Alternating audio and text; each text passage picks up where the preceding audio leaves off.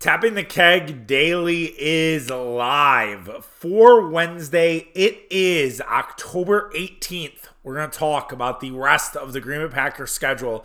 Do you feel better? Do you feel worse? Do you feel the same? We'll go through team by team, break down what they've done so far this year, how I feel about them, and then outline a best case scenario, a realistic scenario, and a worst case scenario. Fun topic. Really excited for it. We're also going to talk about Marquette being top 5 in the AP poll. Yes, a little bit of Marquette talk. Why? I am not running from it. We'll also chat about the Milwaukee Bucks preseason games, some hot takes from that. Maybe Craig Counsell at the end. If we have time, we'll see. We'll see how the timing all shakes out. Oh, yeah, James Robinson also added to the Packers. We'll talk about what that means after our main topic. But before we get going, social media, Tapping the Keg on Twitter, Tapping the Keg Sports, Instagram, TikTok, as well as Facebook. Thank you guys for keeping the follows. We really appreciate it. We're getting close to 900 on Twitter. I think I just hit over 800 on TikTok, so appreciate all the love. If you're in there from these, I've been posting now on my TikTok stories that with the podcast coming up, so if you're checking us out for the first time, welcome. We are on Apple, we're on Spotify, we're wherever else you get your podcast. We are there for you. So if we are on a platform you don't see us there, let me know. I will take care of it. Also, if you already subscribed, you know what to do. Review, rate. We'll also take group chat shares and say, hey, check these guys out. Debate with your friends about the Packer schedule, the whole thing. All right, let's get going and talk about the Green Bay Packers' remaining schedule. The Green Bay Packers are off the bye in week number 7. The Green Bay Packers will have football for the rest of the year. The Green Bay Packers will be playing on Sundays for the foreseeable future. I think Green Bay will be on Sundays until, that Thanksgiving week where they're on Thursday against the Detroit Lions. And that's great. I have missed the Packers. I've talked to you guys about my fondness for Red Zone, but I've missed the Packers on Sunday. There's been something wrong about not watching the Green Bay Packers on Sunday. So the fact that we get to do it, we do have to wait. Like it's a full-on tease. We have to wait till 3:25, but finally we will watch the Packers on Sunday this coming week against the Denver Broncos. And that is a team to kick us off on this segment that I definitely feel better about. And I'll explain it before we get going. But basically, I think we have an idea of who these teams are. Now, can these teams change? Absolutely, right? Major injuries can happen, and these teams look entirely different, and they feel entirely different. If we're playing the Lions this week, for example, and they're down David Montgomery, and they're down also Jahmyr Gibbs, and it's just Craig Reynolds, maybe that gives the Packers a shot. Or if you're playing the Eagles this week, and we'll see the status of Jalen Carter and Darius Slay, but maybe there's a chance. I guess all the Niners could play next week against the Vikings, but that could work to the Vikings' advantage. And basically that's my point, right? Like, we don't know. We're just assuming that everybody's going to stay healthy, that these teams are kind of what they are right now, that not much is going to change, and that's how we're going to approach it. And if I feel better about where it was in the preseason when I saw the schedule come out, do I feel worse? Do I feel kind of the same? I think that's what we'll do. I thought about doing slightly better or way worse, but we'll cut it there. I'm sure I will mention somewhere. I'm like, yeah, I feel a little better or I feel a little worse. But yeah, let's get into it. As I said, Denver Broncos, I definitely feel better about that game. I thought looking into that season, I didn't think the Broncos would be a playoff team. Everybody loves to suck Sean Payton's dick because he did the media for 1 year. Like, that's all it takes, right? If you want to be liked by the media, all you have to do is work in media for a year. That's it. Like, that's all you need. And then everybody's going to be a huge fan of you. I love Peter Schrager. Peter Schrager is one of my favorite guys to do NFL. That said, that guy is a relation-based dude. And so when he has a relationship with a guy, he's in the bag for that guy. He was in the bag for Sean Payton, and he's been in the bag for other guys too. I'm not blaming Trags for that, but he was the guy who drove that momentum about Denver. And I just thought, okay, Sean Payton will fix this. Maybe Denver gets close to the playoffs, but they don't make it. They're progressing towards sort of this new era of Broncos football. But They're not. They're not even close. They have the worst defense in all of football. They are getting run on by absolutely everybody. You can pass on them. Russell Wilson is slightly better than he was last season, but he's still struggling. It has not been a good experience for Russell Wilson. He cooks, and his cooking is bad. It's like, you know, the husband or wife who can't even boil rice or boil water for rice. Like, that's what Russell Wilson is cooking right now. And the Broncos had some injuries. The Jerry Jeudy situation is very weird. Courtland Sutton is, you know, just there. Like, they could have a fire sale here before Halloween. So you could argue that playing the Broncos after October might actually be beneficial. But if all of these players think that they are getting traded, why will they care about this game? They're going to try not to get hurt. They're going to try to just kind of go through the motions.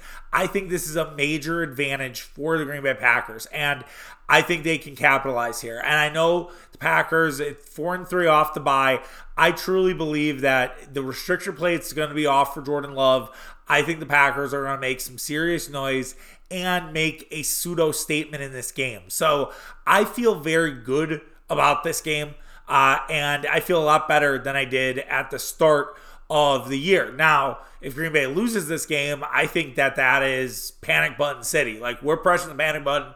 We're having a big time conversation about where the direction of this Packers team goes, because then you're 2-4. The season isn't technically lost, but you've now lost the Broncos, the Falcons, and the Raiders. Those are three teams that you probably should beat, you know, if you're a good football team. And maybe the Packers just aren't a good football team. And that is possible. And I think my ratings on this is still judging the Packers as a semi-good football team. Maybe not to the level of what I thought they'd be at the start of the year, as someone who, you know, liked their over at 7 wins, liked them to win the division, thought it was crazy, the odds that they had, but that's maybe a little bit overreacting. But we'll see. You never know. Minnesota Vikings, I feel better about that game. There's a ton of reasons about why I feel better about this game.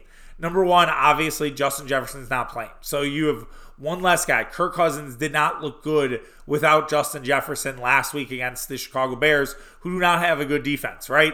The Bears have went over in all of their games except for the game yesterday or last week against the Minnesota Vikings. And Kirk Cousins did not do much offensively. They had 13 points in total. So you have the lack of Justin Jefferson. I'm immediately going to feel better about that. I also am going to feel better because you play the San Francisco 49ers the week before. But not only do you play the San Francisco 49ers the week before, but you play them on Monday night. So you get one less day to rest after playing the 49ers, who are the most physical team in the National Football League. The numbers with teams against the 49ers the week after is not pretty. They beat you the fuck up. Now, I know the Cowboys won that football game, but it was a sloppy game. I mean, Jerry Jones said it himself. The Cowboys were lucky to come out of LA with a win. And if the Chargers played a little bit better and Justin Herbert's deep balls were a little bit better, I think the Cowboys could have lost that game by 10 or 14 points. So I would not put a ton of stock in that. Well, what about the Cowboys? I think the Packers have a significant edge against the Vikings. The only thing that scares me in that game is Brian Flores blitzing his absolute ass off.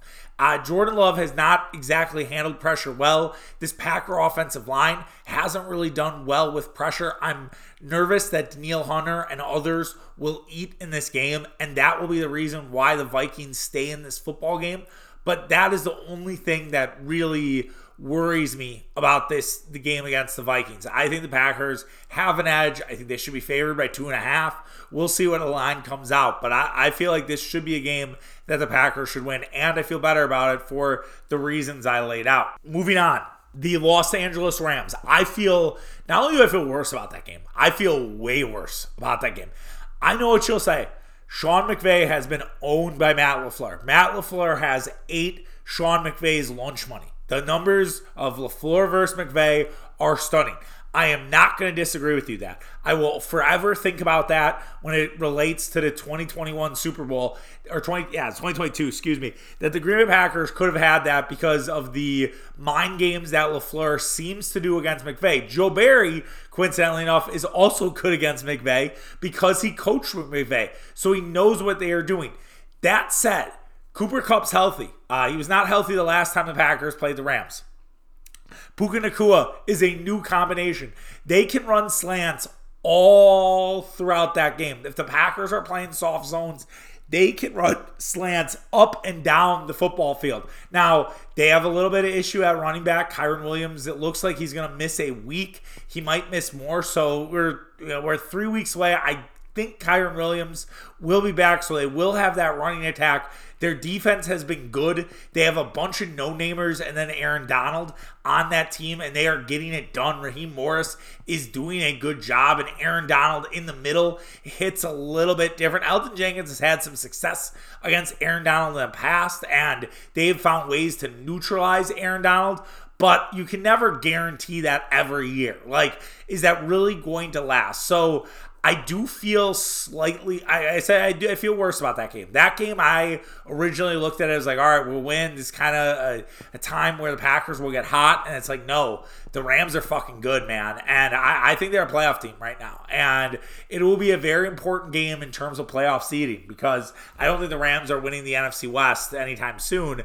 And so that could be your sixth or seventh playoff team right there in that matchup with the Packers and the Rams. Then Green Bay goes to Pittsburgh. After two weeks at Lambeau Field, they head to Pittsburgh. I feel the same about that game. I don't think my opinion on Pittsburgh changed. I always knew they had a good defense. The TJ Watt tearing the Packers up is an absolute fucking nightmare. Having to relive that and be like, well, we could have had him, but we drafted Kevin King. Yeah, we fucking know it, Wally Walkershaw. Like, we get it. We've heard it so many goddamn times. You don't need to remind us. We understand, okay? But Matt Canada is a terrible offensive coordinator. They do have talent on that offense, but I think that Green Bay could be successful. Like, they can't run the football. And Josh Jacobs, for all the stuff about Green Bay and their run defense, he didn't really run the ball that well against the Packers. And that's kind of what the Steelers are right now in terms of running the football. And I think it will be a defensive slog. I do think Green Bay still has a chance to steal one in Pittsburgh. It never seems like they play well against the Steelers. I don't know the last time they beat the Steelers. It might be the Super Bowl, honestly. I think it is the Super Bowl because I remember the Ben Roethlisberger, Matt Flynn game. They also had a Brett Hundley game where the Packers were, I think, they were like 12-point underdogs that game, and they were close. That game was down to the wire. It was a Sunday night in Pittsburgh. I also remember a wild shootout between Rodgers and Roethlisberger in 2009. That was the Jared Bush game. Jared Bush got absolutely abused in that football game, but I don't recall they did beat the Steelers. It was in Lambeau Field. That's right. That was like LaFleur's first year, 2019. So I take that back, but I can't remember the last time they won in Pittsburgh. It's been a very long time for Green Bay. So we'll see how they do. I haven't really changed my opinion. I like Pittsburgh. I think they're a fringe playoff team. They have a really good defense, but it's not necessarily something where I'm like, okay, this offense is completely humming. And maybe they get on the same page. Maybe Pickens becomes a problem. I do worry about him in terms of deep balls and his size against Jair Alexander. That'll be a very interesting game to see if Eric Stokes is fully healthy or Rasul Douglas. Like, I think both those guys might have an advantage against Pickens. That'll be a situation where you see less of Jair on that number one guy. He'll be on Deontay Johnson. So the Packers match up decently. I give them a decent shot in that game. They won't be favored, but it's not a game that you completely write off and you're like, oh, that's a scheduled loss. The Los Angeles Chargers, this is the one I'll cheat on. I feel slightly better about it.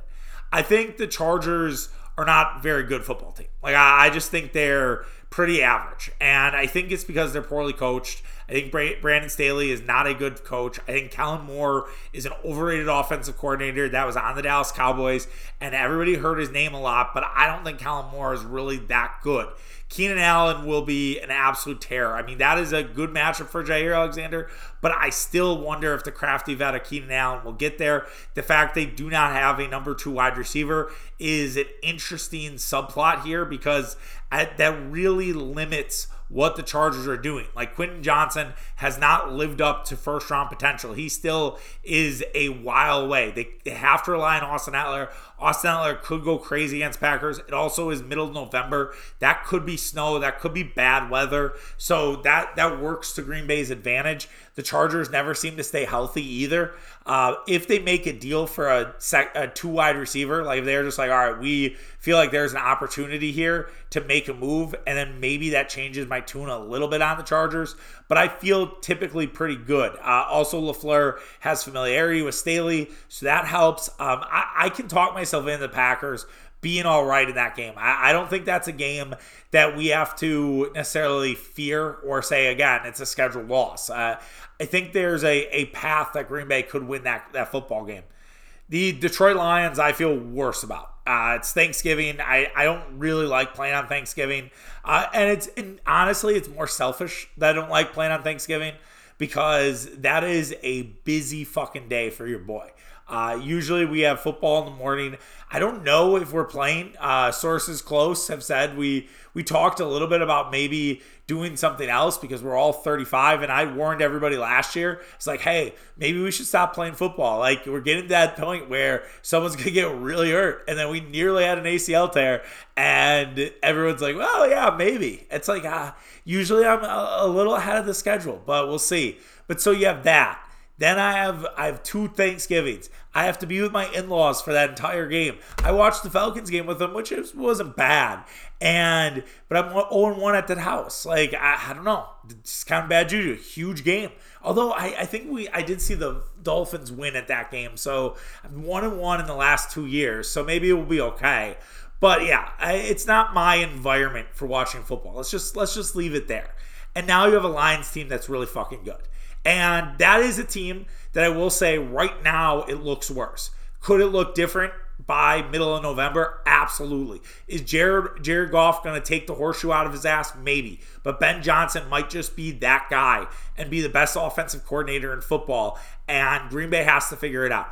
I just want Green Bay to bring the noise. Like, I want Green Bay to be a fucking bully in that game. I don't really care. Well, I care if the Packers win. But I want the Packers to show some nuts. I want them to put the dick on the table just like Dan Campbell does. That's really what I want out of this game. So, yeah, I feel worse about it because I think Detroit's better.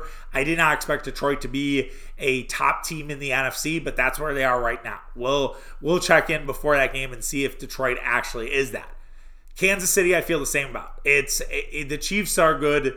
They are a solid football team. Their defense is better. It's weird because I feel the same. But I guess here's the thing. If I would talk to you about the Chiefs in general, I feel worse about their defense because their defense is really good. They're the only defense that has played Jordan Love before, so they actually have tape on what they've done to Jordan Love in the past. And then I feel, and they're good, and they have a really good defense now. And that's something that the Chiefs have not had during Mahomes, really his tenure. That has not been a staple, a calling card of this Chiefs team. And then, but the other side of it is I feel better about their offense. Now, by December, could they have figured things out? Yeah, absolutely. Rashid Rice could be a guy. Justin Ross could be a guy for them. They could have Sky Moore finally figure it out after 2 years. Who knows? Travis Kelce. I doubt you'll see Taylor Swift in Green Bay. I know that will be a headline if they're still dating. Travis Kelce should own the middle. Green Bay always struggles against very good tight ends. I fear for that. But yeah, I feel the same about the Chiefs. That was always a scheduled loss because the Chiefs are, one of the best teams in football.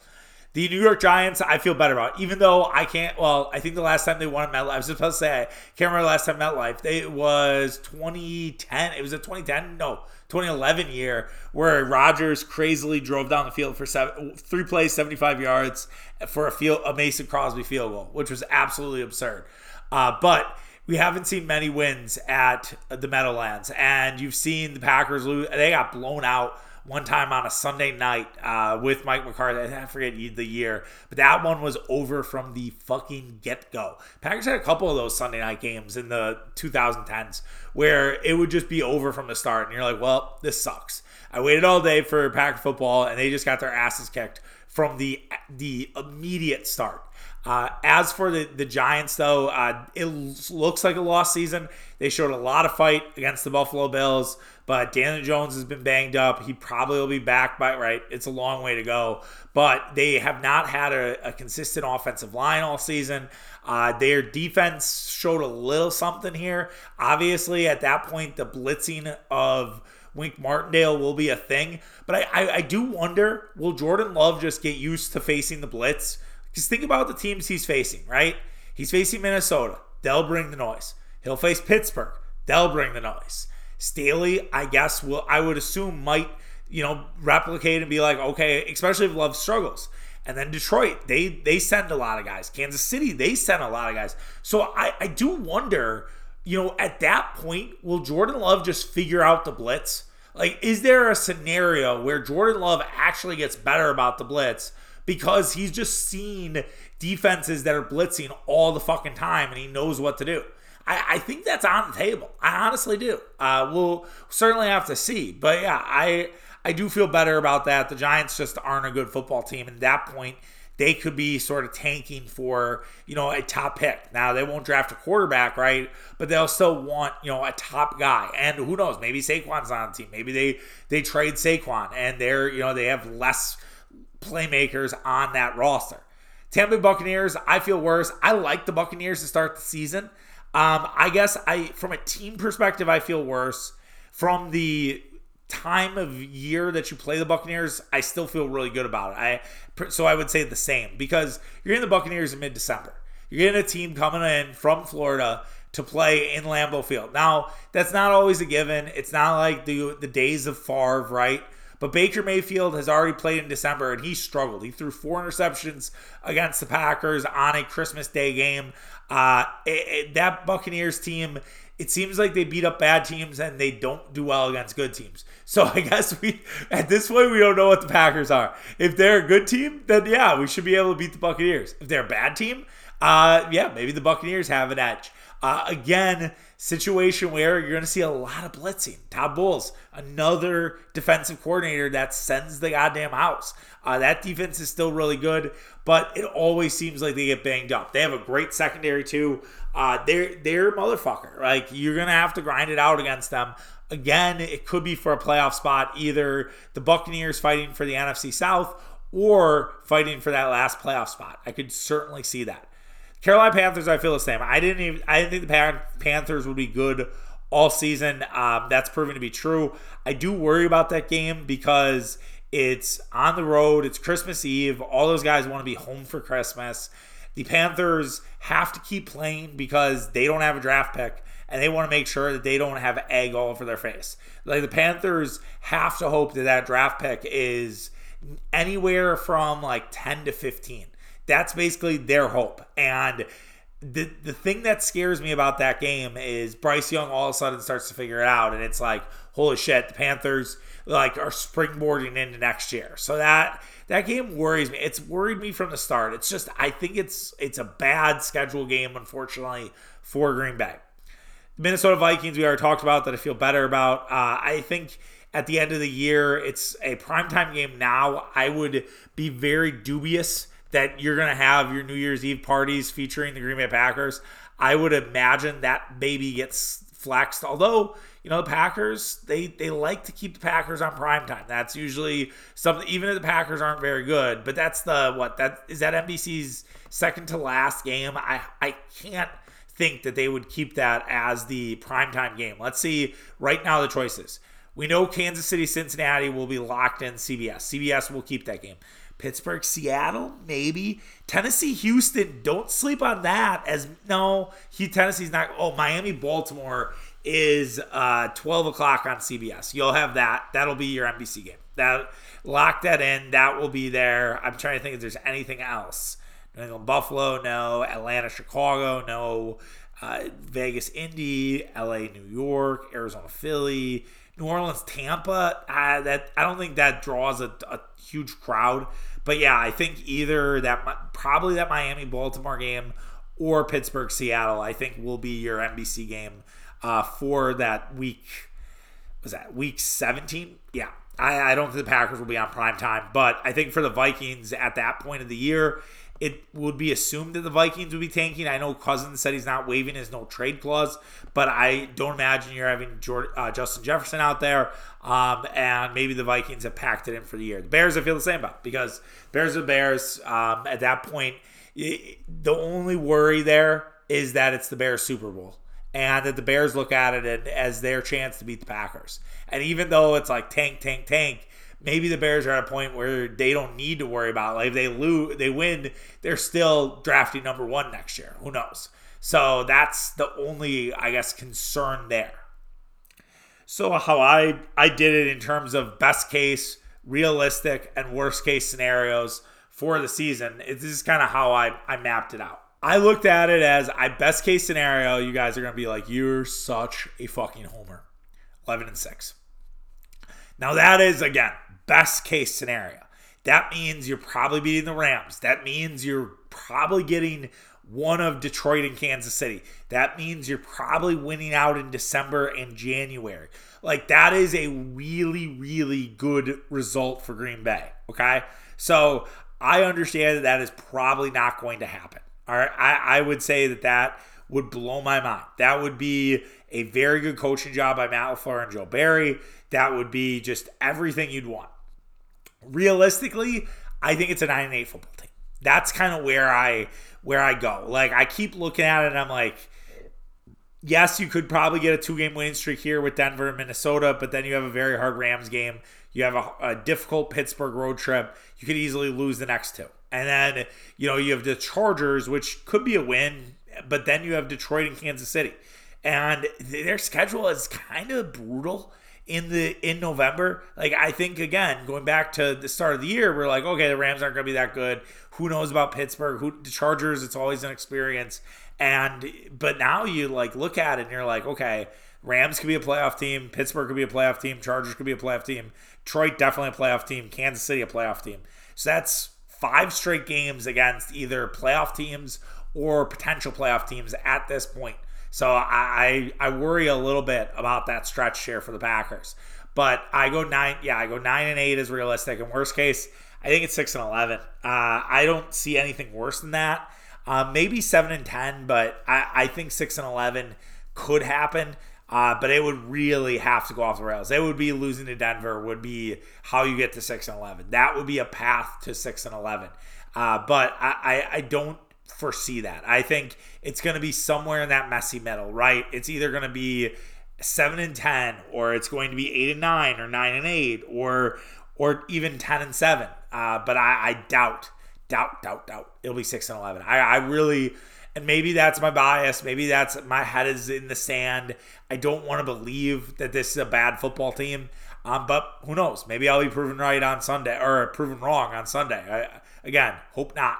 But yeah, that is how I feel. Let me know what you think. Hit me up on the social medias, on Twitter, Tapping the Keg, or Tapping the Keg Sports on Instagram, on what you think the Packers record is, who you feel better about, who do you feel worse about, who do you feel the same. Would love to hear from you. Shout out to Adam too. He responded to my last one and I didn't see that until like it was already passed. So I apologize that I didn't respond to that. Usually I try to respond to the IG comments. Also, I don't know if all you guys follow me on Instagram, but I posted a line from Saving Silverman and nobody messaged me that it was a Saving Silverman line. And if you do not know Saving Silverman, first of all, kindly fuck off. Go watch that movie. One of the best cult classic. Jack Black, Steve Zahn, Jason Biggs, Amanda Peet. It's a great movie. Neil Diamond, prominent role in it. I can quote that movie from start to finish. One of my favorites. So go watch that. But yeah, that hurt. I'm not gonna lie. Like that was a big bruise to the ego. Also, before we move on to basketball, we're going to talk about James Robinson. James Robinson joining the Green Bay Packers as part of the practice squad. He is not currently on the 53-man roster. James Robinson had over 1,000 yards as a rookie. He tore his Achilles in 2021. Robinson is still 25 years old. He has bounced around the league since getting released. I think he got traded by Jacksonville to the Jets, and then he's kind of bounced around ever since. What does this potentially mean? I think it means a few things. Number one, I don't know if A.J. Dillon's job is safe. I think that they could be looking to either move on from A.J. Dillon. Remember, he's in his last year of his rookie deal. Or they could think of another option. Or they want to make sure that they have three available and that the workload that A.J. Dillon had was too much when Aaron Jones went down. And you can't guarantee that Aaron Jones is going to stay healthy. Aaron Jones has had injury problems in the past, and it would be very annoying if Aaron Jones got hurt again, but they need some insurance. And Emmanuel Wilson, unfortunately, is not cutting it. It was a great story, undrafted kid out of Fort Valley State, but has not really been working out. Patrick Taylor is a great special teamer, but Green Bay has had to manipulate him in terms of practice squad and releasing and all this other bullshit that they might just kind of be done with it. So I think that James Robinson, I don't think he'll play this week, but I could see him making the active roster for Minnesota. It's definitely a guy to keep your eye on for Green Bay, and maybe it's the move before the move, right? I think of the running backs that could be added, I probably like James Robinson the best. I think if you needed a lead guy, Leonard Fournette would be that dude, right? Or you've cut bait with A.J. Dillon, then it's Leonard Fournette. I don't think Lenny is, kind of this practice squad guy at this point. I think, A, he has too much pride. B, I think that he might have better opportunities, like with the Buffalo Bills. And then who's the other? Darrell Henderson? No way. Darrell Henderson's like a fantasy crush of mine. I had Darrell Henderson forever. But yeah, no thanks to that. I thought there was one more that was floated around. But yeah, I like James Robinson. I think it's a good ad for Green Bay. And we'll be interested to see if he actually, has a role on this team. But yeah, we'll have to keep monitoring the injury report as we head closer. We'll be off tomorrow, but then we will be back on Friday with the Packer betting preview for the Denver Broncos, trying to win y'all some money. So we'll do that on Friday. So stay tuned for that. All right, let's talk about Marquette and how I am not afraid of expectations. The Marquette Golden Eagles are number 5 to start the season next year. That is their highest ranking since 1977 and 1978. That was after the Golden Eagles had won the national championship. At that point, they were the Warriors. The Marquette Golden Eagles have a golden opportunity in front of them, no pun intended. They are one of the class of a very difficult Big East that is back in ways that it has never been back before. It's very exciting. We were talking about exciting times as a fan. I can't remember if that was me. I think it was my Monday solo pod this week where I talked about how just excited I was for Bucks basketball, but equally excited for Marquette basketball. This is as good of a stretch for hoops that anyone has had in the city of Milwaukee, with both Marquette and Milwaukee and the Milwaukee Bucks humming. So I think there will be some that worry like, all right, top 5 team, huge expectations, preseason rankings don't always mean anything. Like they can be sort of fugazi. There is data to prove that usually preseason rankings at least are a tell for good tournament teams and long tournament teams, that the cream always rises to the top. And that was one of the bigger concerns with Marquette last season, was that there was a lot of people who pointed to Marquette sort of coming out of nowhere and that they would get sort of submerged by better talented teams. Now, do I think if they had a 7-game series against Michigan State, could they have won 4-3? Absolutely, right? Like that was a back and forth battle with Michigan State. But now Marquette is a year wiser. They are still hungry. I think you could make an abstract case that the fact they lost in the second round actually adds more fuel to the belly and more fuel to the fire. Had they gone to the Elite Eight or had they gone to the Final Four, would Tyler Kolek still be here? Would also Iguodala still be here? I'm not entirely sure. And seeing that Omax got drafted at 25, I think there is a general respect not only for Marquette but for Shaka Smart. And these guys know if they have a big year, they could be the next Omax. And that Shaka got them ready to be first-round picks in the NBA. And I don't think that is the ultimate motivation, But you're always going to wonder about the next step, the next part of the journey.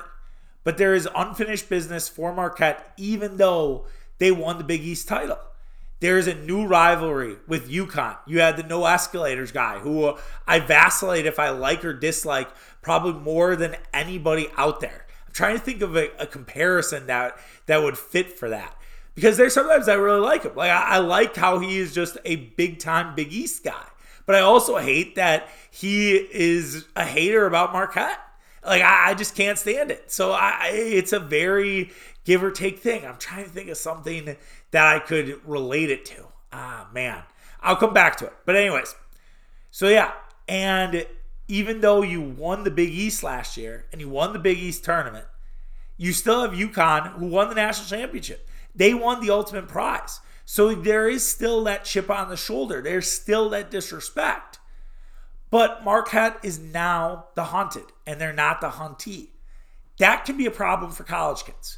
That can be a different atmosphere, that you're going to get the best of the best, that even the bad teams, even Northern Illinois, is going to give you a game. Like I'm not saying that they're going to lose to Northern Illinois, right? But instead of it being like, oh yeah, we're playing Marquette, we're playing number 5 Marquette.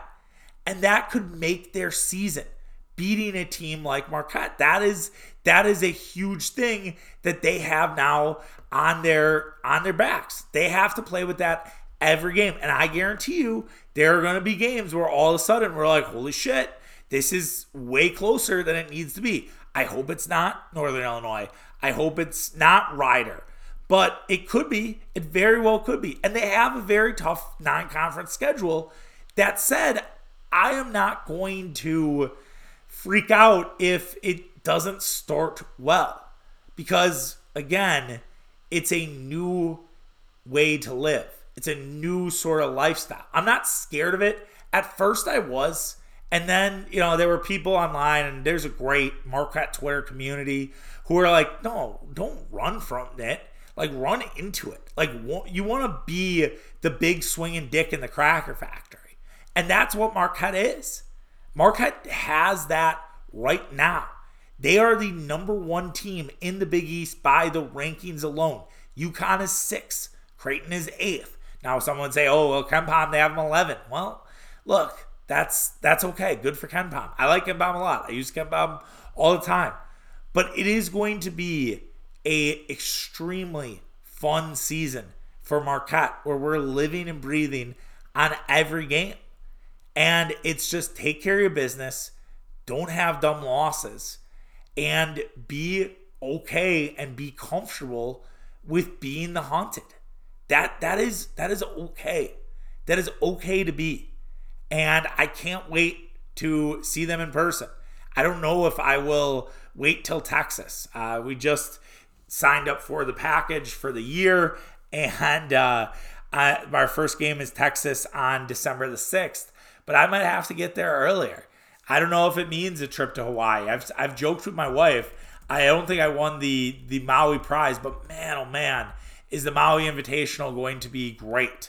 I don't know what I'll do from a podcasting perspective for that. Don't even ask. But that has a chance to be one of the greatest in-season tournaments that we will ever see. So think about this for a second. Here are the teams, and I've talked about this in the past, but it's worthy of a reminder. And just look at what we have in front of us here for just great games. And I will also pitch, I will also say, if you are not on the Marquette bandwagon and you want to be, I welcome you. I welcome you to it. They play a fun style basketball. If you're like, I don't like watching college basketball, they play a NFL or a pro style. It's enjoyable. Like, you're going to have a good time. Trust me. It's not Wisconsin. No disrespect to my Badger fans, but you get my point, right?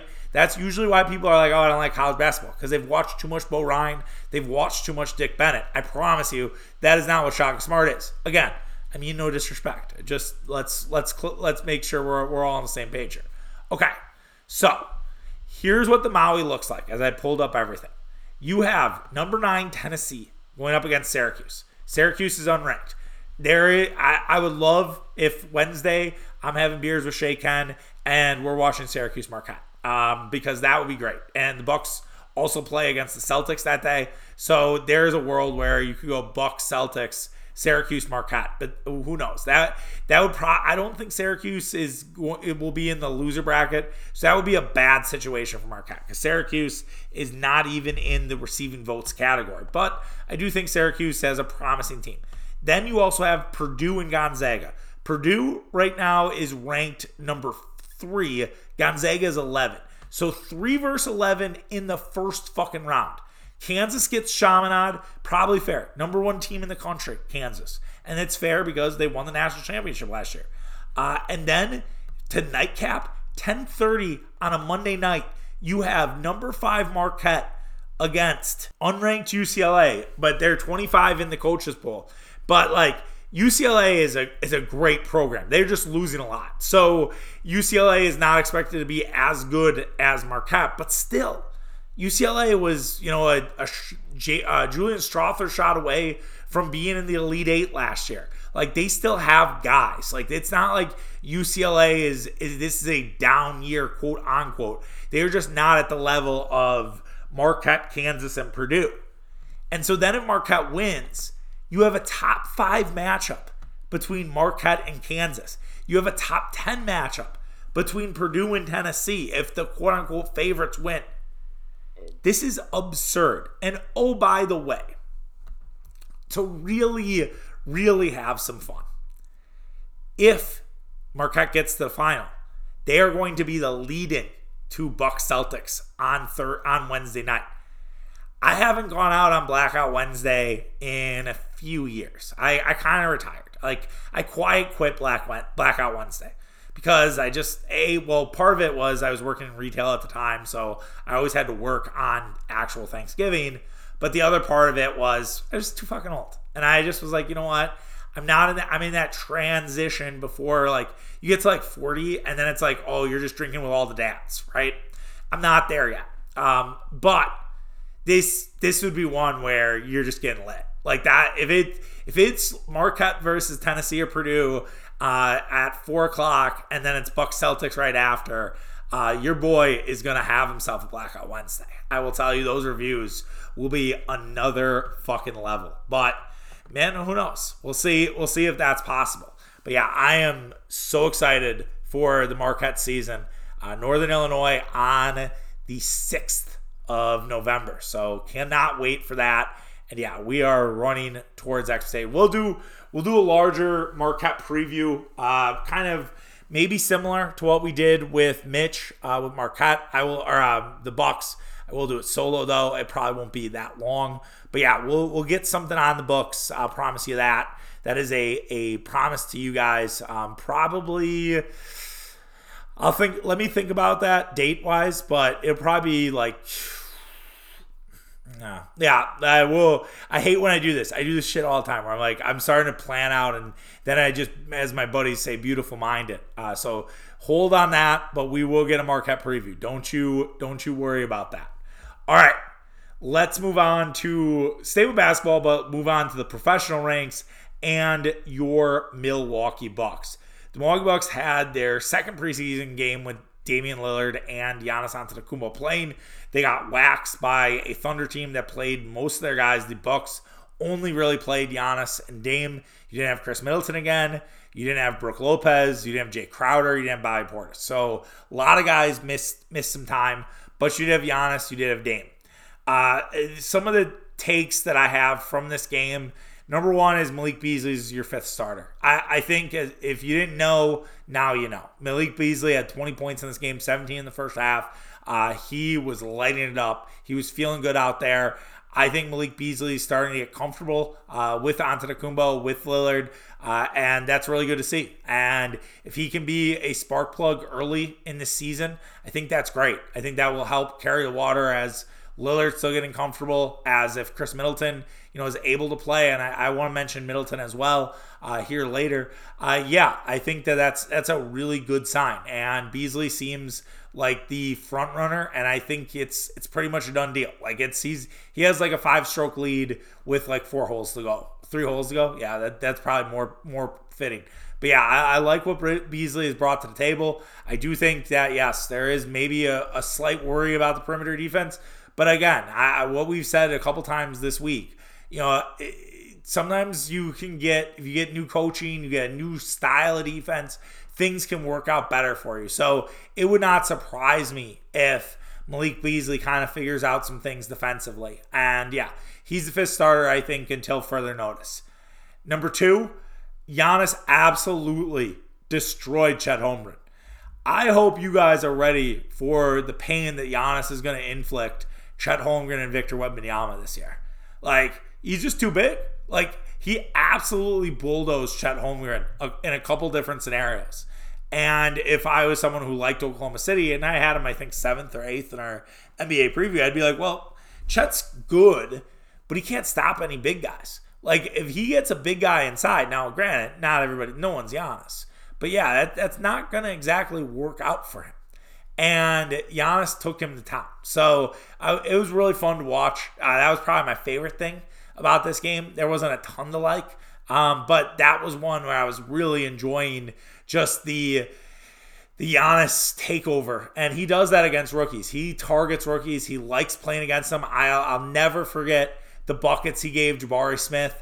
I would wonder if I could hang out with Jabari Smith, I'd ask him, that set you back like 3 weeks, that Giannis was just giving you it the entire game, and it was like his second game as a pro. Giannis isn't afraid to do that against anybody. Like Giannis will go in on you. So do not think that Giannis is going to take it easy on you because you're a rookie. He relishes those moments weirdly. Like that's something that it seems like Giannis really, really enjoys. Now let's look at their schedule and see if there is a opportunity where the Bucks are going to have a rookie advantage early in the year for Antetokounmpo, where he has a little bit of fresh meat. Okay, so he has taken Scotty Barnes' test. They have Toronto, 4th game of the year. Detroit, Wiseman. He's also handled Wiseman. There isn't really, unfortunately, a good like rookie that you'd face. Like you play Detroit early, which is a young team. Washington, which is a young team, but you don't get San Antonio until the 19th. We talked about that game, the Wembanyama game, and then the 4th against Wembanyama. They don't play Oklahoma City till late, huh? Doesn't seem like it. So Oklahoma City is a Sunday, March 24th, when the tournament's going on at home, and then the second to last game of the year is at Oklahoma City. So yeah, interesting. They won't see Oklahoma City. I'm trying to think of other rookies that Giannis would target. I'm like blanking on the draft of last year besides Wembanyama. That's not exactly a great thing for me. It's just bad. Like you're like that's amateur hour stuff. I'm trying to think. Well, Brandon Miller probably not. Jarris Walker. There's no way he can keep up. Jarris Walker is gonna just get dog walked by Giannis too. Derek Lively, I guess, of the Mavericks could get dunked on for sure. That would be a guy I would say would be put on a poster. No, Dallas is early, so you get Dallas on the Saturday, November 18th. So, yeah, maybe there's a poster opportunity there for Antetokounmpo. But, yeah, there weren't a ton of, like, guys that not necessarily looked like Giannis because, again, nobody's Giannis. It was a lot of Taylor Hendricks of Utah. When did they play Utah?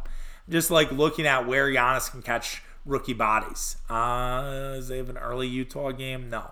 They don't play Utah till the 8th of January in Milwaukee. So, yeah, I be interested to see how Antetokounmpo handles those young rookies. But, yeah, he handled Chet, at least in that preseason game.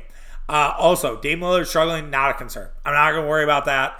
If you're overreacting about preseason, get a fucking life. Touch some grass. And now you can say, well, Charlie, didn't you just do that about Chet Holmgren? I have data points to show that Giannis bullies every rookie. So back off my ass. Yeah, no way, man. Like, don't worry about it. Like, I look through some Dame box scores of preseason last couple of years? Yeah, I did. Did I notice that he doesn't really play well in preseason? Yes, I also noticed that. I think it's just sort of what it is. Like, I just think there are... He just needs to get comfortable. He needs to get the season started. So, yeah, I think it's going to take some time. I don't think you're going to immediately see Dame Lillard just figure it out, right? He's getting comfortable in this new role. This is going to take some time. And that's where we talked about the month, right? I think we can wait that month, and then that is kind of the time where we're like, all right, we need to start seeing it. And if we're still at this point, then it's time to worry at least a little bit. It's at least a little bit concerning. We at least have to start slightly throwing our hand on the panic button. But even then, I don't think it's a huge worry. Last thought, Robin Lopez. Oh boy. Robin Lopez, man, just does not look like he has it anymore. And I understand he's Brooks' brother. I understand maybe that was part of the agreement to get Brooke Lopez to play in Milwaukee again. But, man, I don't know. At what cost? Robin looks really, really old, really haggard. And maybe it was the young Oklahoma City team that was running circles around him. I just don't know if you can have Robin Lopez out on the court. And maybe the plan is not to have Robin Lopez out on the court. Maybe it's just if you need a couple fouls, that's it. But I don't know. I feel like they could do a lot better at that position. Who knows? Maybe they'll have a conversation with Brooke and be like, look, your brother stinks. Like, your brother has nothing left. I'm sorry to tell you that, but he just stinks. I don't know if you'll do that in the player empowerment era, but maybe. Who knows? But yeah, it was a rough one from Robin Lopez. Okay, Craig Counsell will wait for Friday. We'll talk about Counsell then. We'll do that in the Rapid Fire Fridays segment that we've kind of started creating. We'll have the betting show where we'll talk about the Wisconsin Badgers. What do you do there with Milton Mordecai out with an injury? We'll also talk about the Green Bay Packers. I was like, all of a sudden, I'm like, snapping my finger, like, what am I missing here? It's obviously the Green Bay Packers. So we'll do Packers, Badgers, and then talk about Counsell and other rapid fire things that come up. Yeah, we unfortunately, Counsell, as well as Mordecai's injury, didn't make the cut. Mordecai is, in terms of that injury, just very quickly. I don't think the season's lost. I did TikTok on this, Tap the Keg Sports, you can watch it, where I basically just outlined the fact, A, it's a young quarterback. You get to kind of see what you have with that. It could be a springboard, win or lose. Like, you're still probably going to make a bowl game. The schedule isn't that difficult, right? You got Ohio State, that sucks. Going on the road to start also sucks. But you play Indiana, you play Northwestern. Like, those should be wins, and if you win those two games, you're bowl eligible. Minnesota is also extremely bad offensively. That team is just not a good football team, and it's been on full display all season. So we'll just have to see. But yeah, I definitely think the Badgers' season is not lost at that point.